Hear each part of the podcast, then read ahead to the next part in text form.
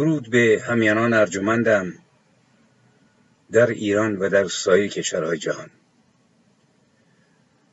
امید که در هر کجا که هستید پر امید و پرتوان و در کنار هم در کنار ملت شریف بزرگ ایران همگام هم صدا و هم رزم باشید. و درود به یاران و همراهان برنامه های در شناخت هویت ملی و در شناخت تاریکی ها و روشنایی های آن. صد و بیست برنامه رو پشت سر گذاشتیم و در بخش صد و بیست و یکم باز هم از هویت ملی روشنایی های هویت ملی و تاریکی های آن و نیز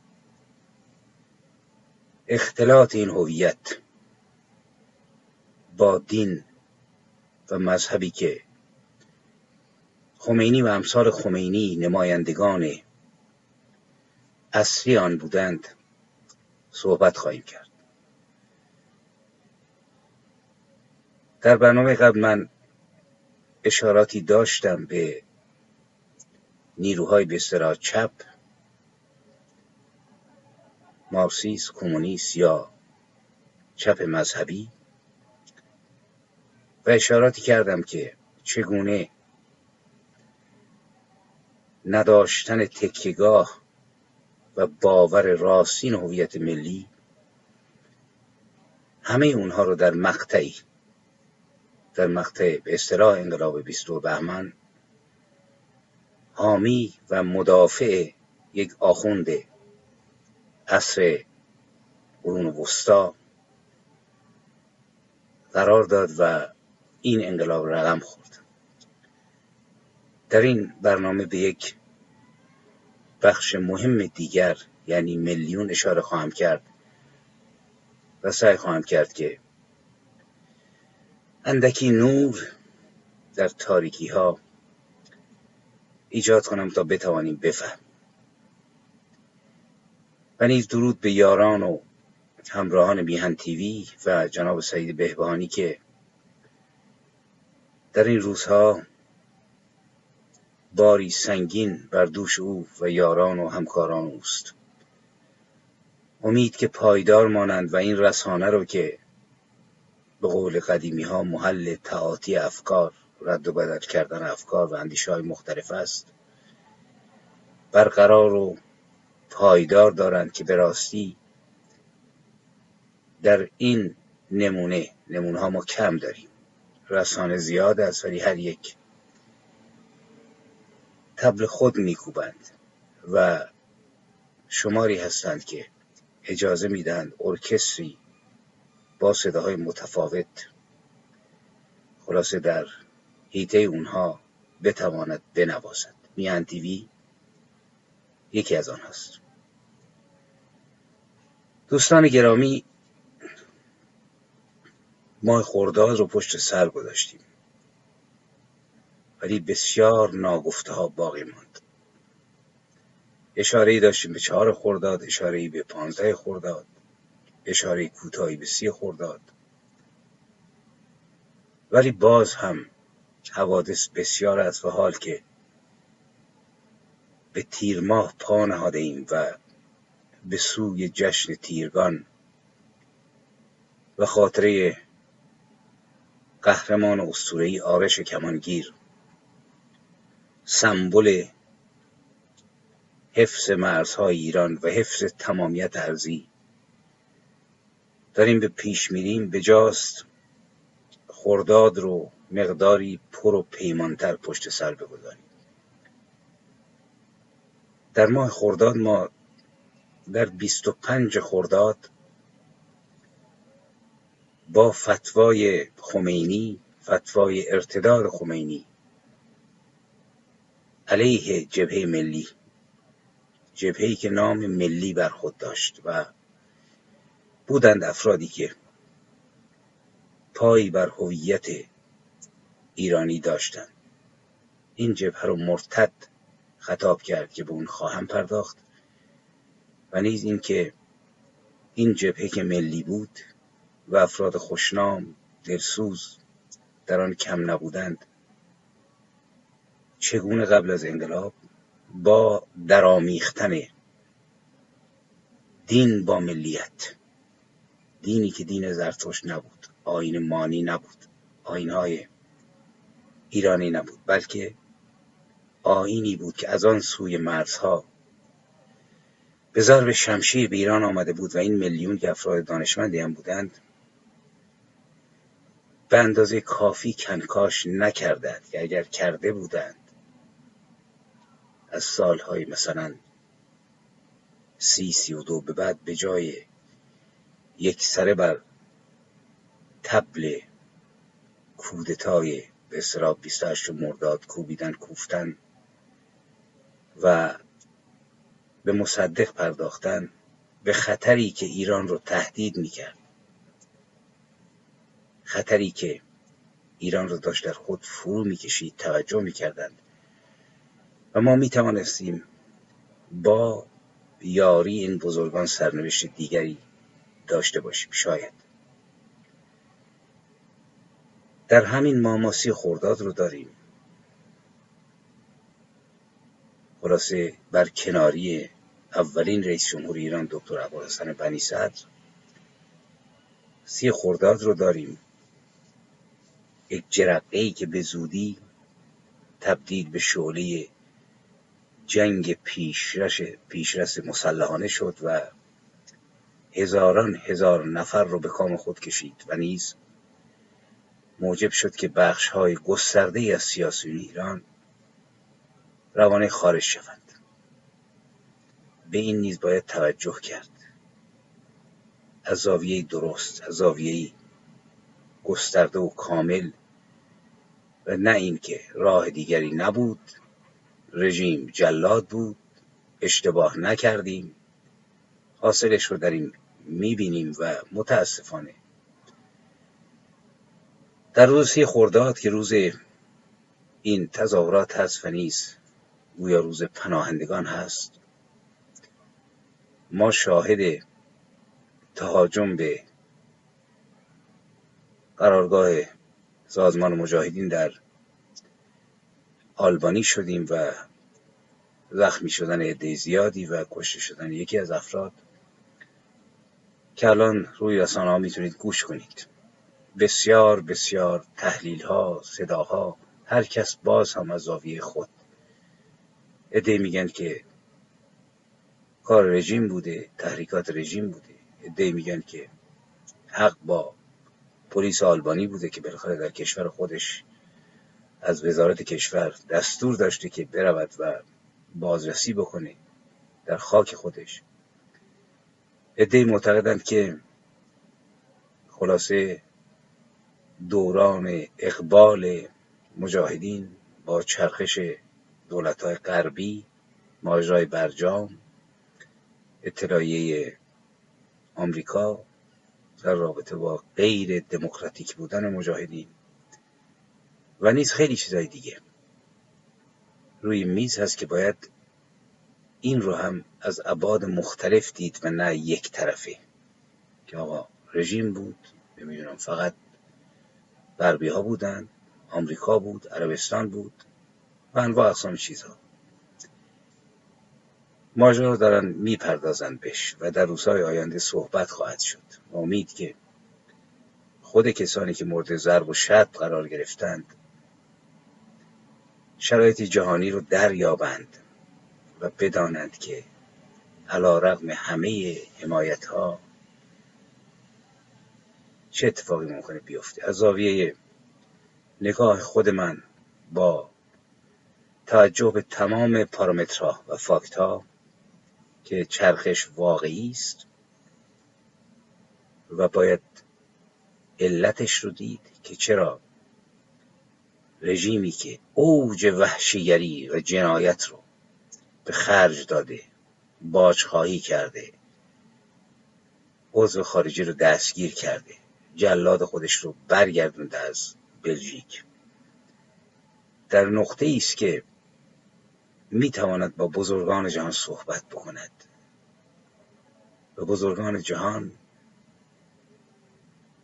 آیا توجه نکردند که ظرف سه چهار ماه چقدر در ایران کشته شدند و کور شدند و مورد تجاوز قرار گرفتند؟ به زندان رفتند. یکی از دردناکترین ها از زاویه نگاه من مسئله تفرقه است. در خارج کشور. سازها هماهنگ نیست. قول دشمن مشترک. درد مشترک میهن مشترک پرچم مشترک.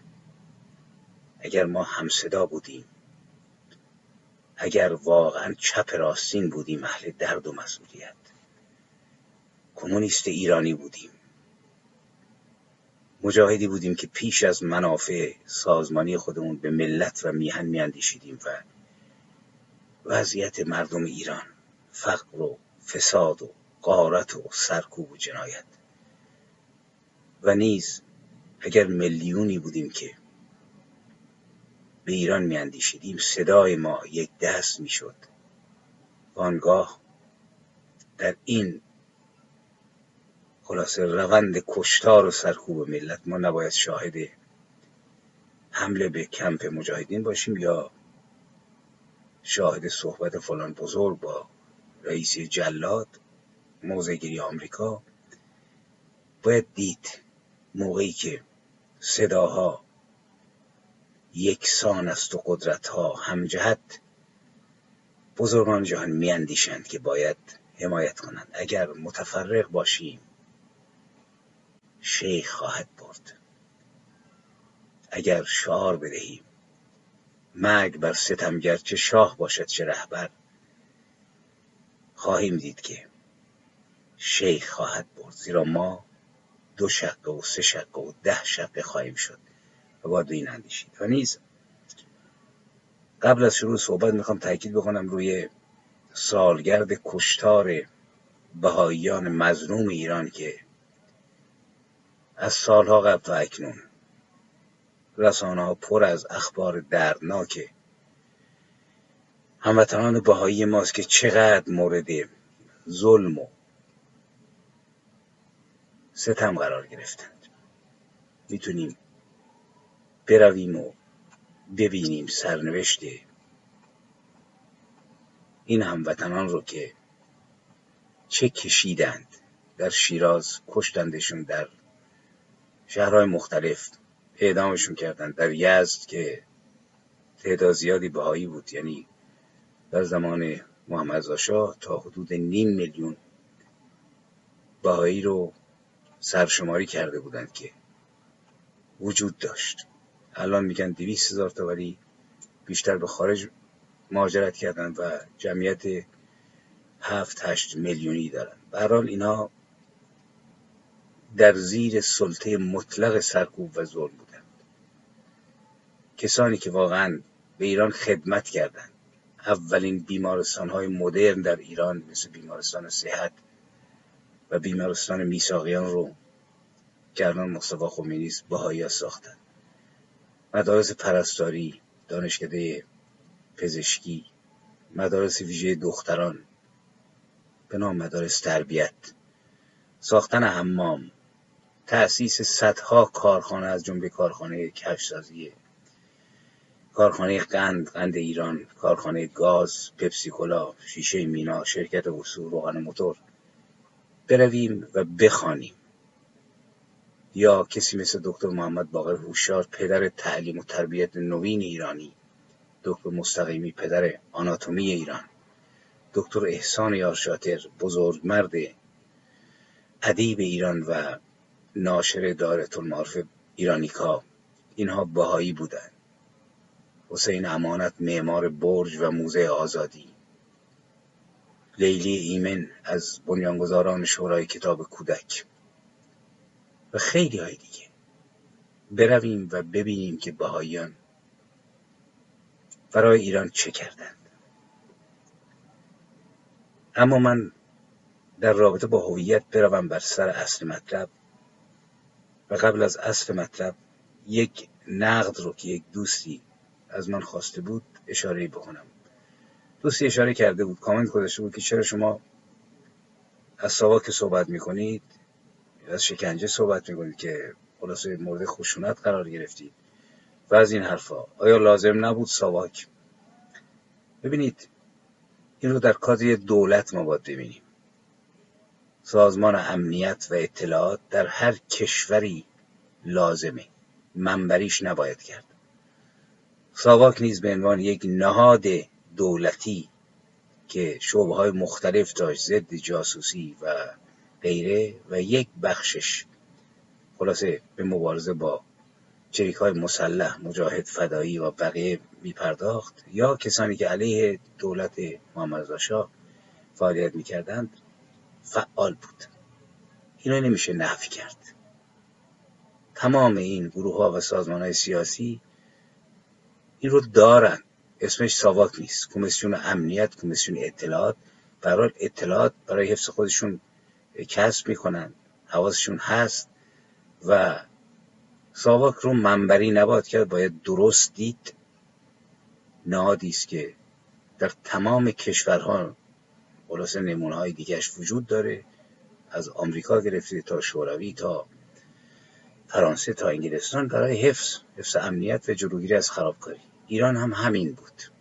اینجوری باید ببینیم. ولی بخش خشنش رو می توانیم بگیم آقا با بمبگذار چه باید کرد؟ با چری که مسلحی که میره افسر رو می‌کشه یا مستشار آمریکایی می‌کشد چه باید کرد؟ آره باید نقد کرد ولی خشونت رو نمیشه پذیرفت. و من فکر می‌کنم که در ایران آینده نیز ما هر سیستمی سر کار باشه باید این مسئله مد نظر باشه. من در فرصتی مناسب شاید یک برنامه رو در این مورد صحبت بکنم و باز بکنم مسئله تا روشن شود که داستان چیست و این بقول معروف منبری کردن درست نیست باید واقعی دید. و ما برم سر اصل مطلب. دوستان عزیز بحث در رابطه هویته. من در برنامه های قبل اشاره کردم که نیروهای چپ ما روشنفکران ما کسایی که مورد احترام بودند چگونه از خمینی حمایت کردند و در پرتو شعلور زدیت با شاه و کاپیتالیسم و امپریالیزم یک آخوندی رو که نخونده بودند کتاباش رو. من فکر می‌کنم تنها سازمانی که شاید درست خونده بود حزب توده بود. که اون هم به نفعش نبود که افشا بکنه برای اینکه به از قبلی آمال پیام بود که روشن این که باید ایران از چنگار آمریکا رها شود و نصیب خلاص عدالت سوسیالیستی بشود. ولی بقیه نمیفهمیدند نخونده بودند. در سودای مرگ بر شاه و جامعه نمی‌دونم سوسیالیستی و جامعه بی طبقه رفتند و دیدیم چه شد و پس از موج کشتارهای افسران بیوناه ایران که خیلی از همین گروه ها و سازمان ها اشاره کردن اینها مجرمند متهم نیستند که. شعر سرودند شاعران برخیشون. بکشید آقا تیغتان تیز باد. و کسی ککش نگزید تا به زودی در موج بعدی نوبت کسانی شد که اینها رو تایید کرده بودند. من اشاراتی کردم در این برنامه یکی از قدیمی ترین و خلاصه گسترده ترین سازمان هایی که در ایران خیلی محبوب بود با نام مصدق یعنی جبهه ملی اشاراتی خواهم داشت. ببینید جبهه ملی تاریخش روشنه. این جبهه یک سازمان سیاسیه اونطوری که پیروانش می نویسند در نوشته هاشون یا معرفی می‌کنن سکولار دموکرات و جمهوری خواه در ایران بود و هنوز هم هست که با دکتر مصدق و فاطمی و دوستانش شروع شد و الان تحت رهبری کسانی دیگری هست در خارج کشور و داخل کشور. در آغاز این جبهه توسط دکتر محمد مصدق دکتر حسین فاطمی و کریم سنجابی تأسیس شد و در کارنامه خودش ملی شدن نفت رو خلاصه مطرح کرد ثبت کرد. گفتند که کار شادروان حسین فاطمی بود. نظرات دیگه هم هست که میگن قبل از دکتر مصدق و فاطمی این داستان شروع شده بود. ولی به نام اینان تمام شد که میشه اسناد رو خوند. حال این جبهه کوشش کرد اونطوری که خودشون می نویسند در زمان دکتر مصدق خلاصه قدرت شاه رو محدود بکنه که کشید به بسته شدن مجلس و سقوط دولت مصدق. و زندان انفرادی و تبعید که بعد از زندان به دستور محمد شاه تبعید شد به احمد آباد و تا پایان عمر خودش اونجا زندگی کرد. بعد از اون نیز حوادث بسیاری رخ داد. نیازت مقاومت ملی از درون این جبهه درآمد و کسانی مثل اللهیار ساله کریم سنجابی غلام سید صدیقی باقر کاظمی شروع کردند که خلاصه آرمان های مشروطه رو به قول خودشون به آرمان های مصدق رو که دستگیر شده بود گسترش بدن. جبهه ملی دوم تعطیل شد. بعد دوباره از پیوستن نهزت آزادی جامعه سوسیالیست حزب ملت ایران حزب مردم سرکلش پیدا شد و در سال 56 این جبهه که نقش بسیار مهمی رو در انقلاب 57 ایفا کرد تحت رهبری دکتر کریم سنجابی بود و به قول خودشون کوشش کرد در راه دموکراسی و حکومت قانون جلو برند. همه می‌دونیم که وقتی خمینی آمد و انقلاب خمینی پیروز شد این جبهه بود که با نماد مهدی بازرگان به عنوان نخست وزیر دولت موقت تشکیل کابینه داد. بیشتر اعضای کابینه او اعضای جبهه ملی به نهضت آزادی بودند و به زودی بعد از جریان سفارت آمریکا بازرگان سقوط کرد و سرانجام ماش در 25 خرداد سال 60 در تظاهراتی که جبهه ملی علیه لایحه قصاص ترتیب داد. مورد خشم خمینی قرار گرفت و حکم ارتداد این جبهه صادر شد. این نکته بسیار بسیار مهمی است در تاریخ معاصر ما که جبهه ملی چه کرد و چرا. خلاصه سقوط کرد. چرا خمینی خشمگین شد. ببینید از الان از سال شست تا الان چهل و دو سال از حکم ارتداد خمینی میگذره. جبهه ملی اینجا کارش کار درستی بود. مونتا من بعد خواهم گفت که به قول معروف پیش از واقع باید ناقوس ها رو به صدا درآورد. نه اینکه پای یک ملا رو با قدرت وحشتناکش در میان مردم ایران رو این تأکید می‌کنم.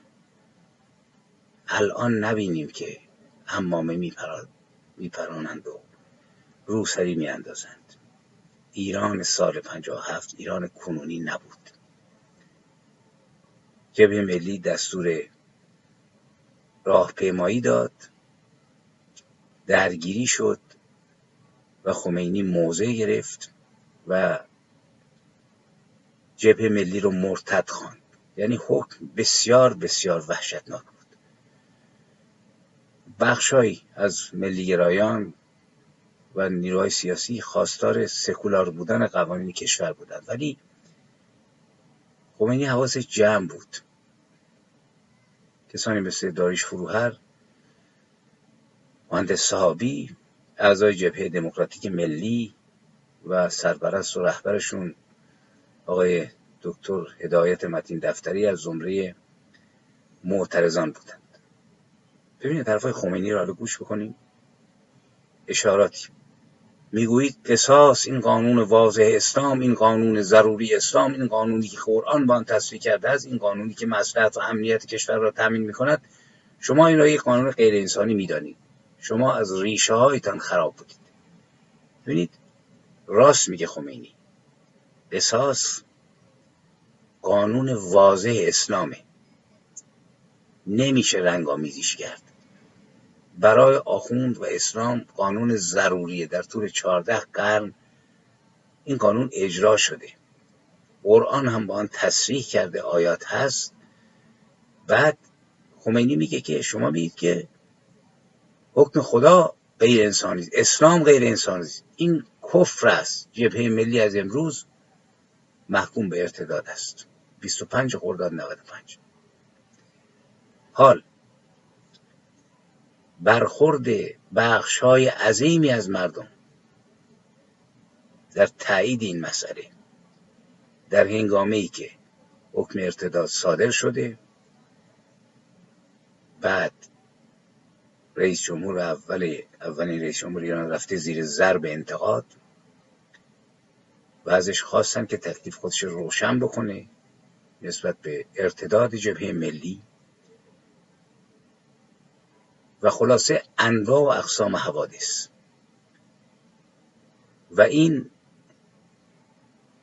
حکم رو با قدرت تمام نیروهای سیاسی رو کوبید گروه های ملی رو کوبید جبهه ملی رو کوبید و حتی گفت در تمام طول سلطنت رضاخان و محمد رضا یک همچون جسارتی به قرآن کریم نشده. یعنی حواسش جمع بود که حال که بر منبر قدرت نشسته جیک کسی نباد بزنه. بعد میگه تیشه به ریشه اسلام می‌زنن. در تمام طول سلطنت رضاخان جسارت نشد. مسلمان ها بدانند که یک راهی الان هست در کار یک روشی الان هست در کار. اینها نقاب را کنار زدند اینهایی که در این راهپیمایی می‌خواهند شرکت کنند یا اظهار این را کردن شرکت بکنند یا تایید کردند اینها خلاصه مرتدند و میگه ضد اسلامند حال حساب بکنید جامعه ای که 95 درصد مردمش بخشی ممکنه سقوط کرده باشن. به دنبال خمینی آمدن به خیابان و این هیستری اسلامی شدن شرعی شدن و خلاصه نابوز شدن سلطنت و تبدیلش به یک حکومت اسلامی. فضا رو پر کرده خمینی می‌فهمی که چی داره میگه. و کسانی رو که کمک کردن تا او به قدرت برسه میکوبد مرتد اعلام می‌کنه و اعلام می‌کنه رسما قصاص قانون واضح اسلام قانون ضروری اسلام قانونی است که قرآن با آن تصریح کرده مسلحت و امنیت کشور رو تایید می‌کنه و خلاصه ریختن ملت درگیر شدن با راهپیمایان هوادار جبهه ملی و خلاصه قانون تصویب شد چندی بعد. یعنی تلاش آخوندهایی که بعد از قرنها به حاکمیت رسیده بودند می‌خواست در حقیقت کشور رو اسلامی بکنه. اسلامی کردن کشور. یعنی کشور فقط با بودن خمینی و اینکه آقا بذاره مجلس آزاد باشه که اسلامی نمی‌شد که.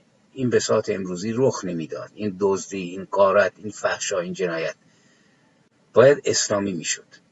و قصاص یکی از میخ های بزرگی بود میخ های بزرگی بود که باید تصویب می‌شد و قوانین قصاص رو هم به طور مستقیم از تحریر و وسیله خمینی که من در برنامه قبل اشاراتی کردم که چه خبر توش؟ استخراج کردند و گفتند که احکام جزایی حدود قصاص دیات احکام ابدی و دائمی هستند. تکلیف قانون رو پروردگار روشن کرده برید کشکتون رو بسابید. حال برید توی عمل می‌بینید که کشور میفته دست داستان ها قضات امام بر سران یعنی در کنار سلاح سرکوبگر نیروهای مسلح رژیم نیروی خلاص شرعی نیز ایستاده تا بکشند و شاهدیم که تا امروز قضیه ادامه داره و اینجا دیگه تکلیف حقوقدان و استاد دانشگاه و قاضی و وکیل دادگستری و اینها که معتقد بودن که خلاصه بر اساس دانش و جرم شناسی باید مسائل حل و کرد رفت دنبال کارش. جدال جدالی بسیار بسیار سنگین و وحشتناک بود. شما نگاه بکنید حاصل این کشاکش از 25 خرداد برکناری بنی صد از سرماده کل قوا بود. بعد ریاست جمهوری برکنار شد. دستگیری اعضای جبهه ملی آغاز شد. سی خرداد تظاهرات شد. پنج روز بعد سی خرداد فاز مبارزه مسلحانه رو شروع کردند و این چنین ما شاهدیم که خلاصه یک وضعیت جدیدی خلاصه وارد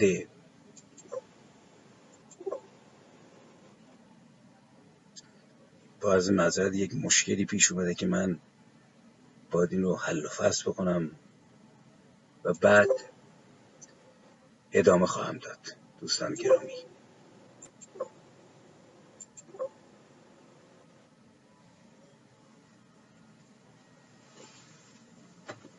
معذرت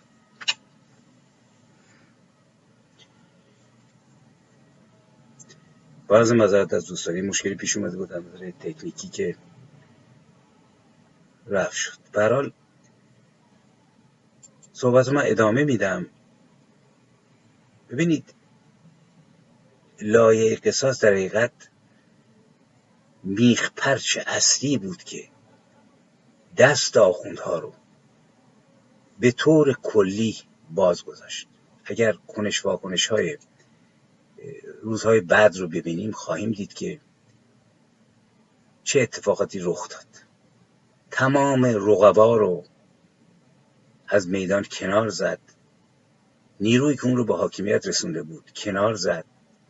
اینقدر جلو رفت که حتی حکم به نامسلمانی دکتر محمد مصدق داد یعنی کلک و از بیخ و بن سوار کرد و رقبا رو از میدان بیرون کرد و خلاصه اگر ما برویم اگر این دوستان چپ و راست و جبهه ملی قبل از حکم ارتداد رفته بودند و لایحه قصاص رو خونده بودند تحریر الوسیله رو خونده بودند قبل از اینکه خمینی به حاکمیت برسه قبل از اینکه حکم ارتداد صادر بشه قبل از اینکه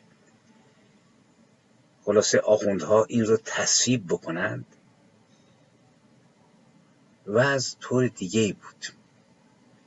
شما نگاه بکنید چیزهایی که اصلا آدم وقتی که می‌خونه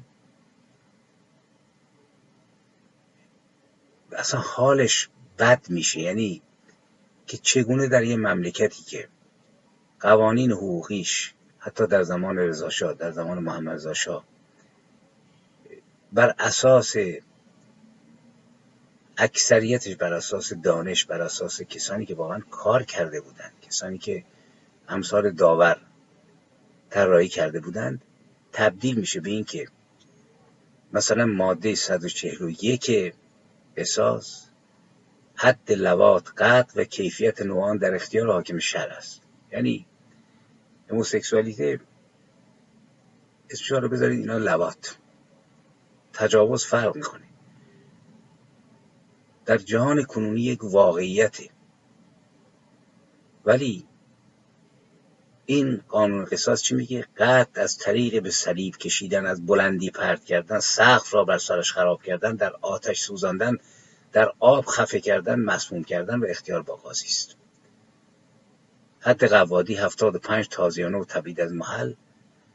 حد محاربه و افساد فی که از چهار چیز از قتل آویختن بدار قطع دست و راست دست راست و پای چپ تبعید انتخاب هر یک از این امور چهارگانه با اختیار قاضی است و انواع اقسام این چیزها. ماده 152 حد تفخیز. و نظاهر آن بین دو مرد بدون دخول یعنی لاس دو مرد با هم دیگه. لاس سکسی به قول معروف. برای هر یک صد تازیان است. در صورتی که فاعل غیر مسلمان باشد و مفعول مسلمان باشد حد فاعل قتل است. یعنی اگه مثلا طرف مفعول مسلمان باشه ولی فاعل مثلا مسیحی باشه یا یه دین دیگه داشته باشه اونو باید کشتش در صورتی که فاعل مسلمان و مفعول هم مسلمان باشه حد فاعل تازیان است نه قتل. اینجا آوانس داده و انواع و اقسام. من تأکید می‌کنم دوستان نگاهی به تحریر و وسیله باب قصاص بیاندازند تا بدانند که چه خبر است و خمینی چگونه با این لایحه میخ خودش رو از بیخ و من کوبید تا بیخ و من کوبید و قدرت خودش رو خلاصه استوار کرد. این یک گوشه مسئله است. ولی اینجاست که من می‌خوام برم به هویت ملی برسم.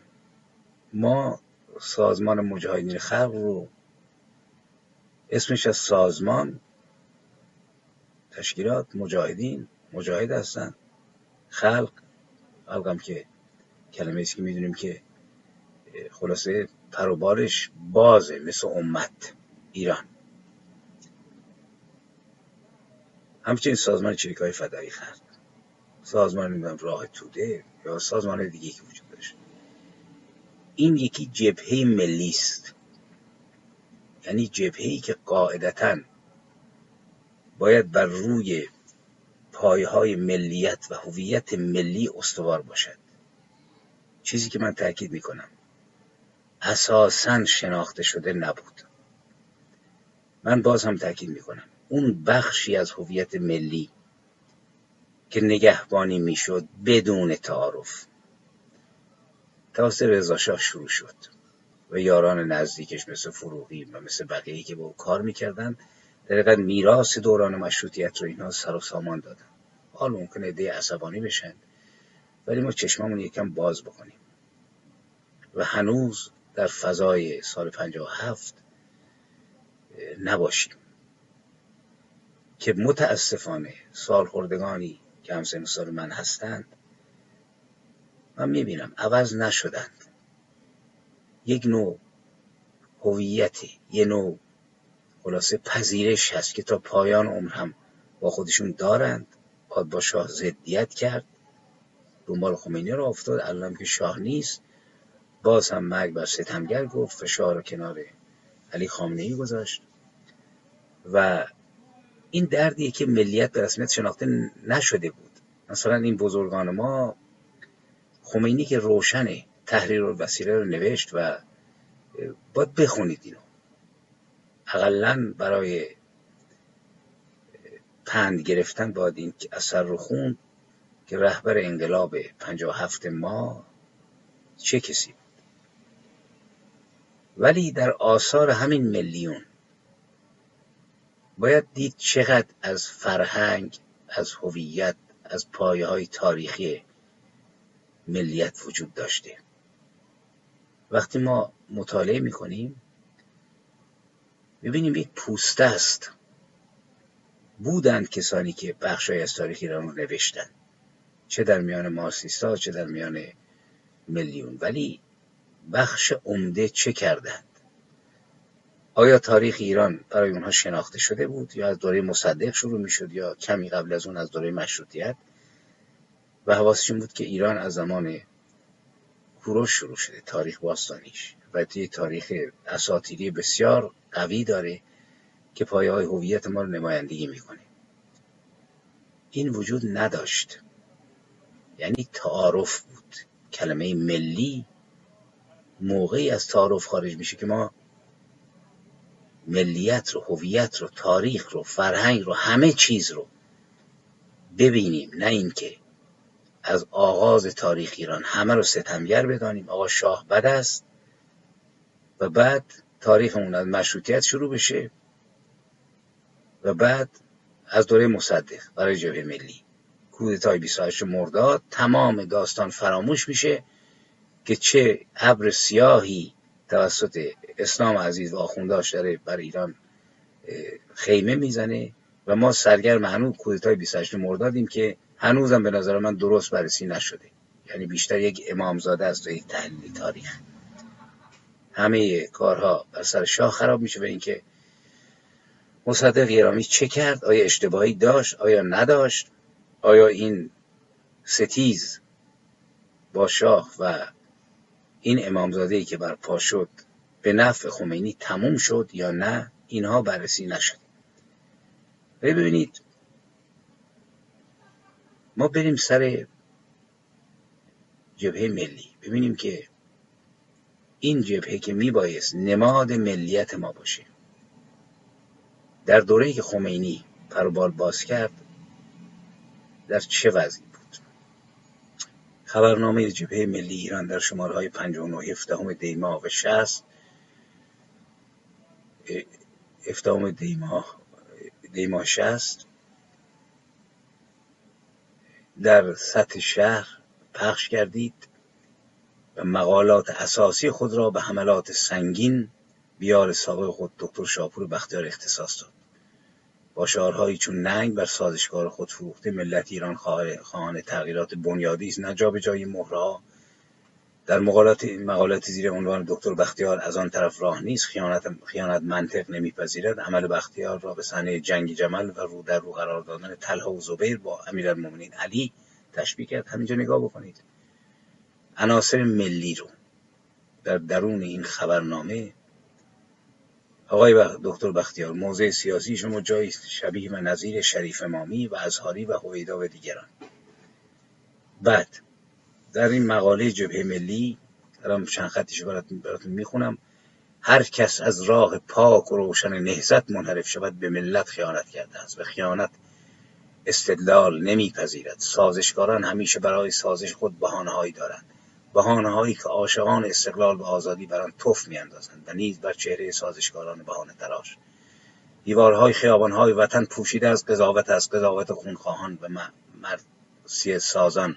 قضاوت بازماندگان و شهیدان و رای دهندگان راستی. باید سوال کرد. این نماد ملی بودن ما فکر کردم چه آزادی داره میاد؟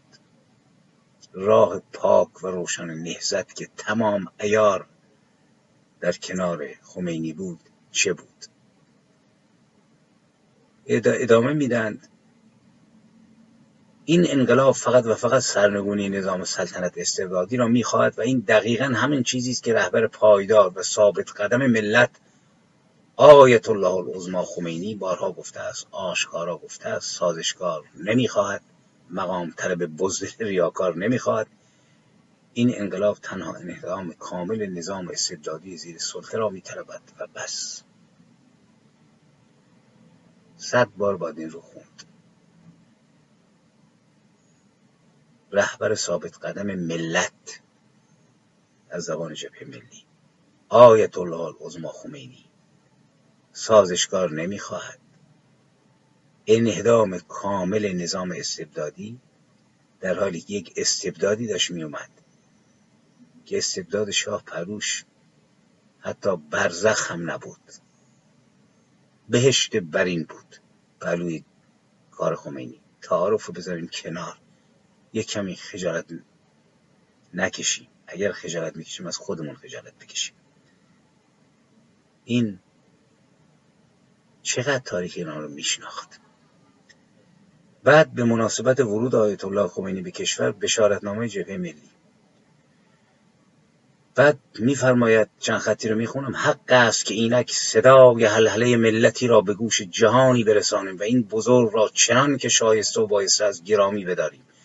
خمینی که به خاطر ذات رهایی انسان می جنگد و به خاطر بازآفرینی معرفت و معنویت بشر به میدان آمده. خوب دقت کنیم. به خاطر رهایی انسان یه چیزی فراتر از یه رهبر انقلابه. سوال من اینه به عنوان یک ایرانی.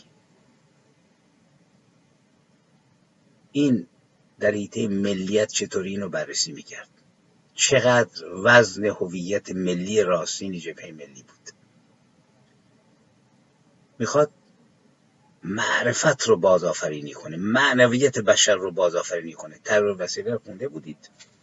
حضرات. اصلا آخوند رو میشناختید شما؟ اگر ایران رو میشناختید آخوند رو میشناختید. اگر هویت ایرانی رو میشناختید آخوند رو میشناختید. بعد میگه سپاس نمی‌خواهد حضرت امام. تقدیر و تشویق نمیطلبد. ما تنها به خاطر رضای دل خیش عزیزش میداریم و به خاطر رضایت تاریخ حفاظت و حراست جان خمینی به همت سربازان وطن به معنی تجدید میثاق مقدس میان سپاه میهن و همه خانواده ایشان. میثاق اجزای ملتی که به ضرب شلاق استعمار و استبداد اسیر پراکندگی شده بودند. رابط میره بعد در پایان میگه با نظمی که اعجاب و تحسین همگان را برانگیزد و نشانی از فرهنگ متعالی ما باشد از ایشان استقبال می‌کنیم. بعد باید برویم و خلاصه دیدار دکتر سنجابی رو بزرگ جبهه ملی رو با خمینی که در روزنامه ها منتشر شده بود بخوانیم و ببینیم که چه گفت این قطب نیرومند جبهه ملی. من ابتدا به عنوان یک مسلمان و یک ایرانی حضور حضرت آیت الله خمینی که امروز تمام حرکات ایران زیر نظر ایشان قرار داده رسیدم. و گفتم همونطور که هر فرد مسلمان روزی چند بار خدا را به شهادت می‌گیرد من خدا را به شهادت می‌گیرم که با هیچ سیاست خارجی به طور مستقیم یا غیر مستقیم ارتباط ندارم و در هیچ جمعیت سری و یا غیر سری ارتباط ندارم و با مقامات دولتی و با دربار ایران گفتگو مذاکره نکردم. برای این اینجا آمدم تا آنچه را تشخیص میدم بیان کنم و موضع جبهه ملی را برای شما تشریح کنم. 90 درصد صحبت این فردی که ردای جبهی از ملی رو برشانه دارد اسلام عزیز است. چیزی که ردای خمینی بود. به عنوان یک مسلمان یک ایرانی کنار یک مسلمانه بعد همونطور که هر فرد مسلمان روزی چند بار خدا را به شهادت می‌گیرد. یه فرد ملی خدا خمینی رو به شهادت نمی‌گیره احترام نمی‌ذاره بهش. یک بار که قرآن رو خونده بود یا می‌رفت او هم این ملی رو کنار میذاشت. کنار خمینی بی خودم مرتد نمی‌شد. و این چنین صحبت نمی‌کنه. می‌تونیم چیزهای نوشته های دکتر سنجابی رو بخوانیم و کسانی دیگری رو که مثل او بودند. من جمله مصابه این رجل نامدار رو با تلویزیون فرانسه که در روزنامه ایران هم درد شد رهبر جبهه ملی در این مصاحبه گفته است پیوند بین جبهه ملی و روحانیون مخالف رژیم راه مناسبی برای ملت ایران است. جبهه ملی که آقای سنجابی که این پیوند رو اصلا احساس نمی‌کنه که شیش ماه بعد چه اتفاقی میفته کمتر از یک سال. شما نگاه بکنید. چه کشت و کشتاری شروع میشه.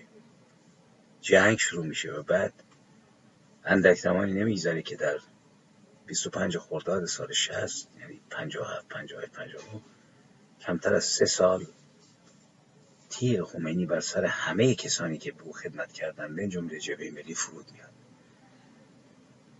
دکتر سنجابی اشاره می‌کنه که خطری در بر ندارد. این پیوند زیرا 98 درصد ملت ایران مسلمانند راست میگه. و الزاما حکومت آن نیز باید اسلامی باشد.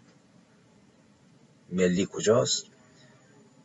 خیال می‌کنم در این مورد بین آنچه که من می‌گویم و آنچه که امام خمینی اظهار میدارد اختلاف زیادی وجود نداشته باشد.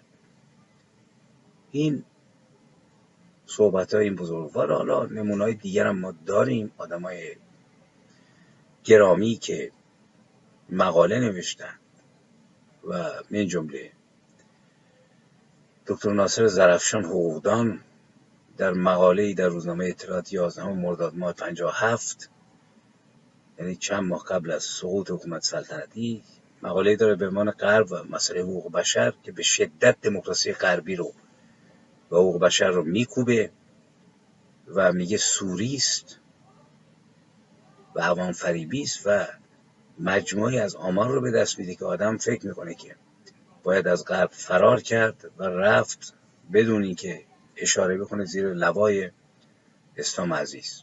اشاره می‌کنه در آغاز سال 1977 تعداد بیکاران در کشورهای غربی به 18 میلیون نفر می‌رسید. تورم به ابعاد بی سابقه ای رسیده 67 میلیون نفر در کشور عضو بازار مشترک اروپا زیر خط فقر زندگی می‌کنن 51 درصد مردم ایتالیا 17 درصد مردم بلژیک اگر کسی اومده بود موقع تو بلژیک چرخی زده بود می‌دید که این مردم زیر خط فقر از مینیموم های یک زندگی برخوردارند از بیمه برخوردارند از غذا برخوردارند از خونه برخوردارند. ولی فضا فضایی بود که این چنین بود که به همین دلیل هم خبرنامه جبهه ملی می نویسد خورشید از غرب به شرق آمد. به دلیل ورود حضرت آیت الله خمینی اینک مردی می آید مرداسا که قطر قطر خون درد کشیدگان وطن در تن او جاری است و در سرلوحه خبرنامه می نویسد تنها همین یک بار است که خورشید از غرب به شرق می آید اومد معلومه. بعدشم دیگه نرفت و دیدیم که چه اتفاقی افتاد. مردی که خون درد کشیدگان در رگ او جاری و چکه چکه خون شهیدان از قلب او فرو شکیده است. مردی که خاطره رنج یک ملت است و مژده رهایی همه ملت ها از رنج.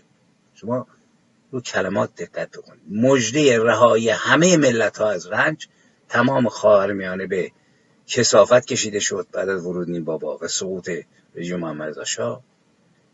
نه یک قدیس نه یک معجزه. نه یک دست از آستین غیب در آمده بلکه انسان راستین عصر حاضر و ابرمرد زنده تاریخ می آید چقدر از تاریخ ایران با خبر بودن اینها من فکر کنم هیچی نمی‌دونستن. مردی که همه حزم راسخ است و همه اراده پولادی. مردی چنین دوبار نمی آید آره یه بار میاد اومد دیگه. در تمام طول حیات انسان تنها همین یک بار است که خورشید از غرب به شرق میرد خورشیدی که امانت شرق بود نزد غرب. سیزده بهمن پنجاه و هفت جبهه ملی به امام خمینی وفادار است. آقای کریم سنجابی رهبر جبهه ملی. میگه شاپور بختیار باید استعفا بده و پیشواز پرشور میلیون ها ایرانی از آیت الله خمینی نشانه رأی اعتماد مردم به طرحهای ایشان. درباره ایجاد یک جمهوری اسلامی است. ببینید خروارها از این چیزا ما داریم. و جناب خمینی از سنجابی خواست که استعفا بده از رهبری جبهه ملی تا انتخاب بشه در شورای انقلاب اسلامی. ولی سنجابی نپذیرفت. این شاید تنها کار ملی این بزرگوار بود که نپذیرفت. ببینید من بسیار سریع گذشتم.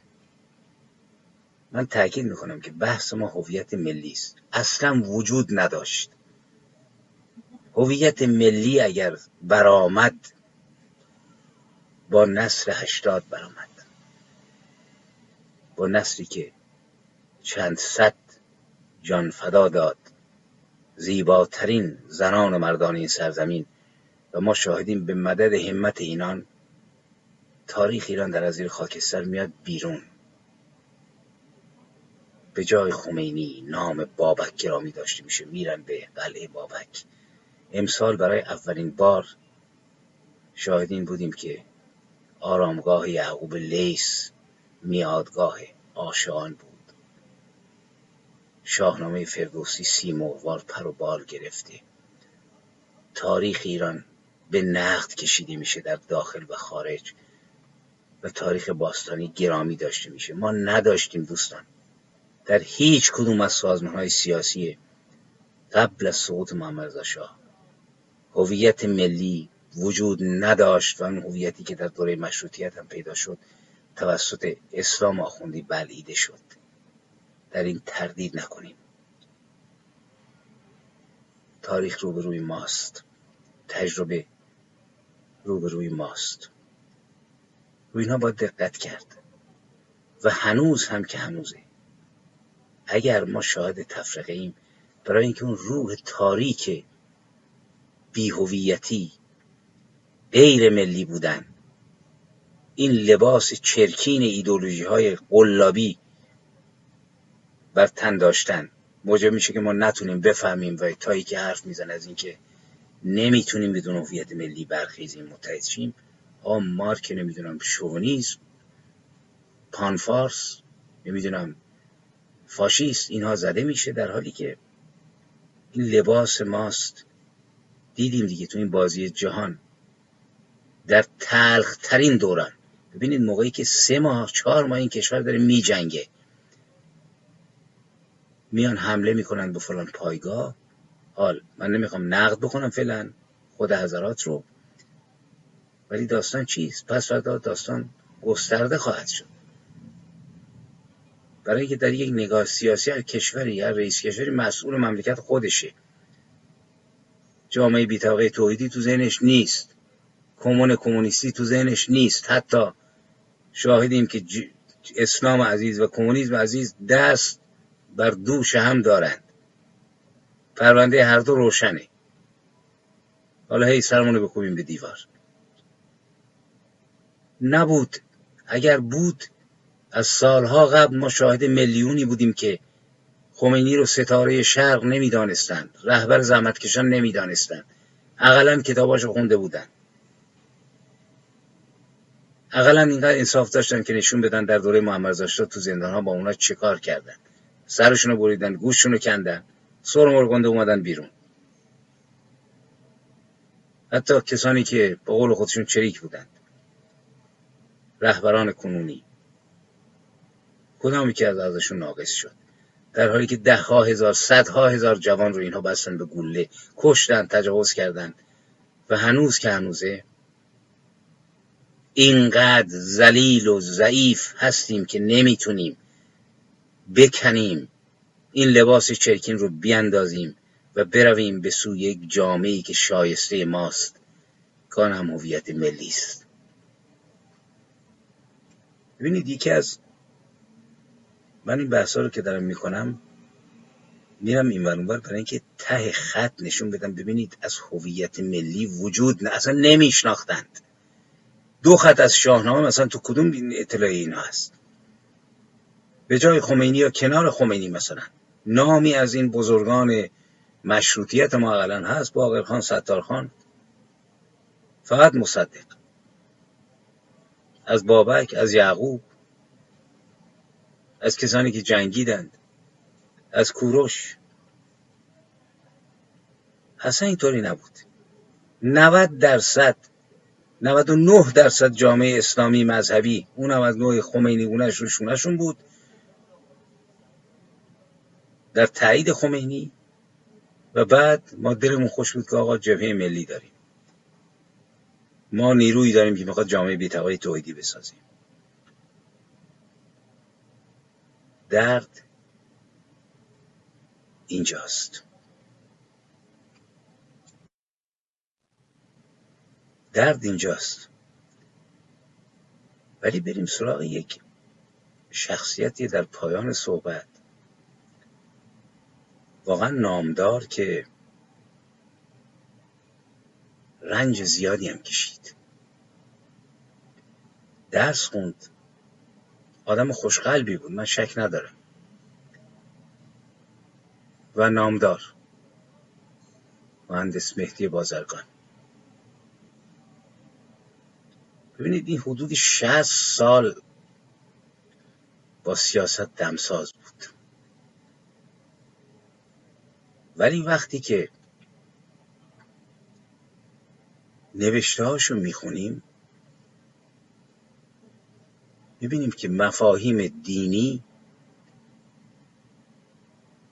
بسا بسا فراتر از مفاهیم سیاسی نوشته رو پر کرده و مفاهیم ملی بسیار بسیار ضعیفه. و میگن که نامه هر فرد چکیده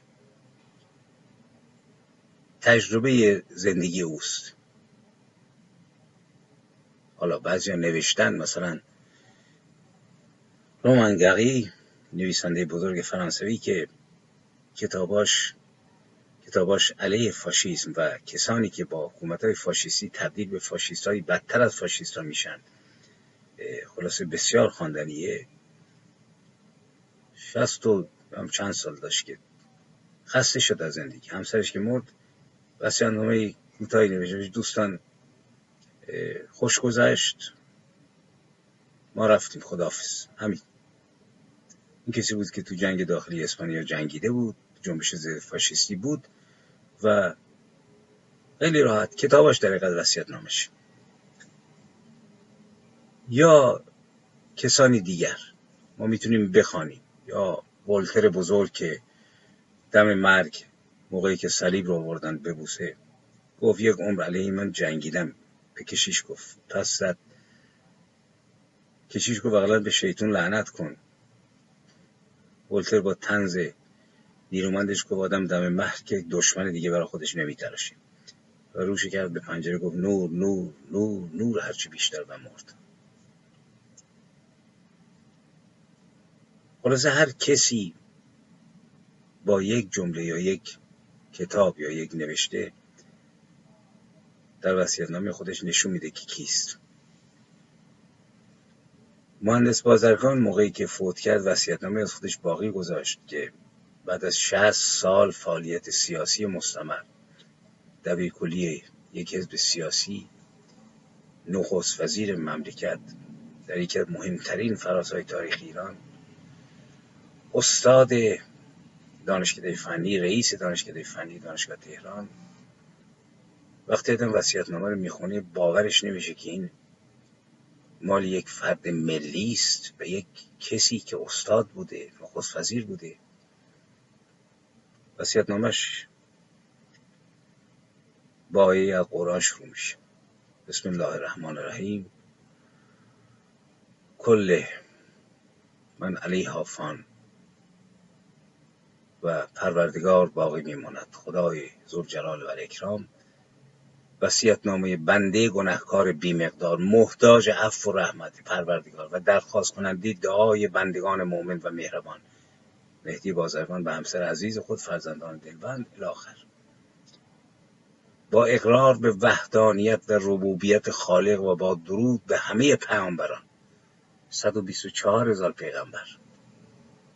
که اگر نفری ده سال زندگی می‌کردن فقط ده سال. یک میلیون دویست چهل هزار سال از زمان اولین پیغمبر میگذره که بشر اون وجود نداشته. این استاد بزرگ باید میاندیشید. و ربوبیت خالق. ایشون حتما قرآن رو خونده بود. می‌تونست خالق رو اونجا ببینه که آقای خمینی به خوبی آنالیز کرده در تحریر وسیله. و درود به همه پیامبران علل خصوص خاتم آنها محمد مصطفی صلی الله علیه و آله و سلم و بر اهل بیت تارت و امامت. ملیت کجا اینجا جا می‌گیره؟ سال من به عنوان یک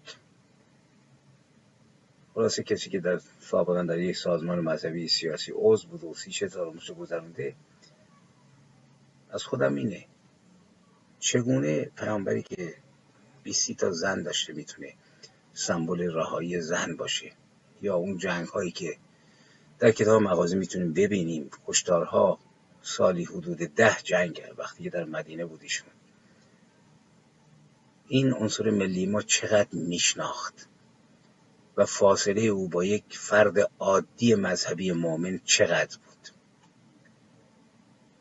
بعد مهمترین آرزو و توصیه به خانواده و خیشان و دوستان این است که رفتن من برای ایشان عبرت بوده. به زندگی همیشگی بسیار بزرگتری که پیش رو دارن فکر بکنن دنیا گذران است. زندگی بیمر و انتهای آن را که فرستادگان خدا دادند ما را بر حذر از آتش و عذاب و امیدوار به رستگاری و رضوانش کردند. به فرض کسی یقین به وقوع آن نداشته باشد دلیل قطعی هم بر دروغ بودن و عدم آن وجود ندارد. حال که بنا به خبرها و هشدارهای شخصی چون محمد مصطفی صلی الله علیه و آله و سلم و کتابی چون قرآن شدت و مدت عذاب چنان وحشتناک و غیر قابل تحمل است که احتمال وقوعش را هر قم قدر کم و کوچک بگیریم مصلحت و منفعت ما ایجاب می کند که با توجه به عظمت واقع و بینهایت بودن مصیبت آن را به حساب بیاوریم و راه احتیاط را در پیش گیریم. باری خب. ممکنه واقعی باشه. بعد جهنم که پایان نداره که این پروردگار ایشون من سوالم اینه به چه دلیلی ما شاهی رو که در ساواکش که حالا جار جنجال آقای ثابتی رو افتاده که آقا شلاق می‌زدن و میکشتن هفت نفر رو تپا کشتن و اینا. ببینید قابل مقایسه با این خدا نیست که اونو ببین چقدر نقد می‌کنیم ولی این رو تن میدیم. جرم محدود عذاب نامحدود تا ابد. و وای اگر باور کنیم. تکون نمی‌تونیم بخوریم. تاریخ ایران که سهله. نمی‌دونم شهریاران ایران که سهله. کل اصلا بشریت و هستی از بین میره و چنان میترسیم که در پی آنیم که برسیم به جایی که خلاصه در پناه پروردگار باشیم که در بهشتش جا بگیریم و بی خیال این که در جهنمش تا ابد درن کباب می‌کنن آدم ها رو زناکار رو کسی که حالا بری تو سیستم خمینی اصلا عشق معنی نداره که. با تایید بکنی آخون تا زنا نباشه.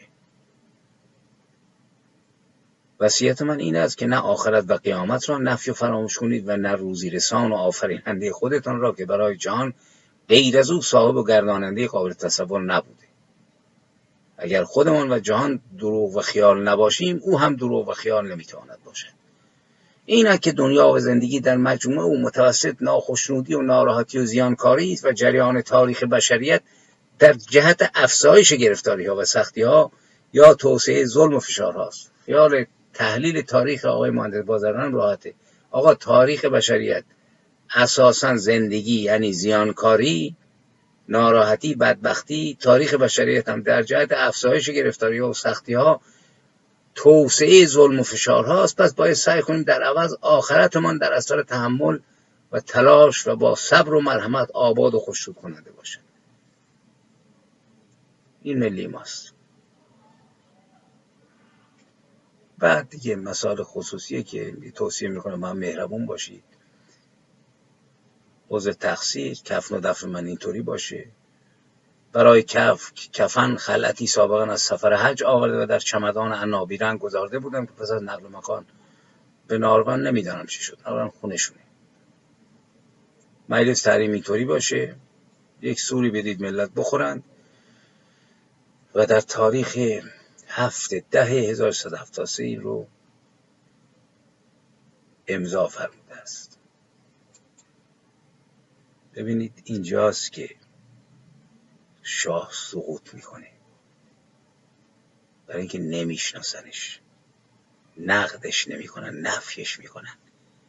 و یک جلاد خوناشام اجنبی ضد ایرانی ضد تاریخی ضد هویت فرهنگی ما رو با سلام و سلوات از چپ و راست و میانه میارند و بر منبر و تخت می نشانند و مملکتی رو که انصاف بدیم خیلی.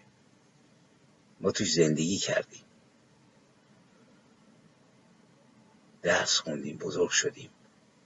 حتی کتکش رو خوردیم. این بود هزار بار شاه ملی تر از اینها بود. هزار بار شاه با فرهنگ و تاریخ ایران نزدیکتر بود تا این حضرات. هزار بار شاه دموکرات تر بود از اینها. حالا برید هی ثابتی رو علم بکنید. تا روزگار خودتون برسه. ساواک شاه دنبال اسلحه بود. ولی هیچ بازجویی نمی‌خواست که ما خوابهای جنسی خودمون رو تعریف کنیم براش. هیچ بازجویی از زن آدم نمی‌خواست گزارش شوهرش رو بده.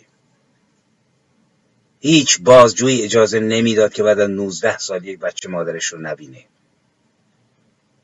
هیچ بازجویی از جمهوری سخن نمی گفت و در عمل اون رو نفی می‌کرد. هیچ بازجویی از سکولاریزم پذیرش همه ادیان سخن نمی گفت و در عمل فقط من فقط دین من فقط خدای من فقط مذهب من. بگیم مرگ بر شاه ولی مطمئن باشید. همونطور که میرابو رو جسدش رو از گوداری گمنام در آوردن و در پانتون مرکز افتخارات فرانسه دفن کردن با نقد درست خوب و بد تاریخ گذشته و من جمله دوره رضا شاه محمد رضا شاه از تاریکی در میاند و نیز کسانی که الان در روشنیان به تاریکی خواهند رفت.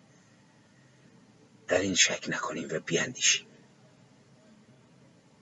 و به فکر آخرت نباشیم به فکر دنیای مردمی باشیم که دارن له میشن.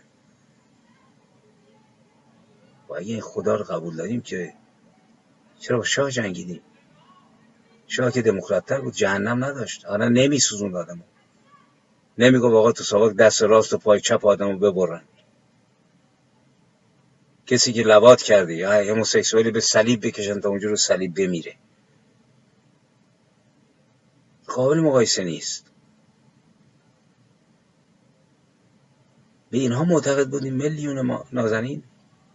چپ نازنین راست نازنین میانه نازنین طرفدار ماوستون طرفدار ولادیمیر ایلیچ لنین. قصد توهی نیست قصد فهمه. زمان خمینی حرف نزدیم ولی الان دوباره می‌خوایم به این دام بیفتیم که یک اسلام دموکراتیک یک کمونیسم دموکراتیک پیدا کنید. کجاست؟ تشریف ببرید کوبا نیکاراگوه. نه سوئد و نروژ فنلاند. البته من خیالم راحته. اگر کمونیست و سوسیالیستی بخواد زاده شود تو نسل جوان و در ایران زاده خواهد شد. در کنار کسانی که ملی هستند و اینها ملی خواهند بود با هویت ملی. نه یک قبای چرکینی از نمی‌دونم ابلگاه شرق ما بر دوش بیاندازیم و چون هیچی نداریم بیایم ناسیونالیته مثلا فلان کشور سلطنتی رو بگیریم یه هارت و فورت بکنیم آقا ما کمونیستیم. به سر پادشاه اون قسم بخوریم که خیانت نمی کنیم به شاه خودمون فوش بدیم حتی به مرده اون. بگذارم که صحبت زیاده. من با شعری که دو روز قبل سرودم تموم می‌کنم سرود تلخندو به رویایی دل خوش داشته بودید دل خوش داشته بودیم که مسموم و پوسیده و پیر و فرسوده و قدیمی و متفن بود. راه آورد خرافه و دروغ و شمشیر بیگانه. رویایی که جز هزیانی رنگ شده نبود و بارها از هزار دروازه خون و جسد برآمد تا کابوس امروز بالهای تاریک خود را گشود بارهایی که از آن زهر بر رویاهایتان بر رویاهایمان میچکاند خیزش ملت شکوهمندی ما شکوهمندی یگانگی ما را به تماشا ننهاد. نشان داد که پراکنده و پوچ و هیچی. و جنازه شاه را در امتداد آن بهمن لجن و جهل به موازات منبر خونین فقیهی زنده سرودخوان بر دوش کشیدیم تا مرگ بر ستمگر دو پاره شود. آنچنان که سودای جهل و بلاحت و نادانی و شایسته بیدردی ما بود.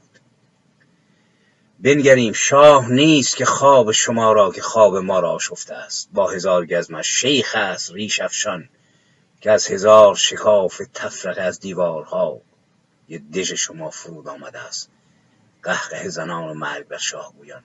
تا به لطف خان خونین گسترده به جهانی سوداگران جهان. اجساد شما را نیز چون اجساد ملت ما به نیش کشد.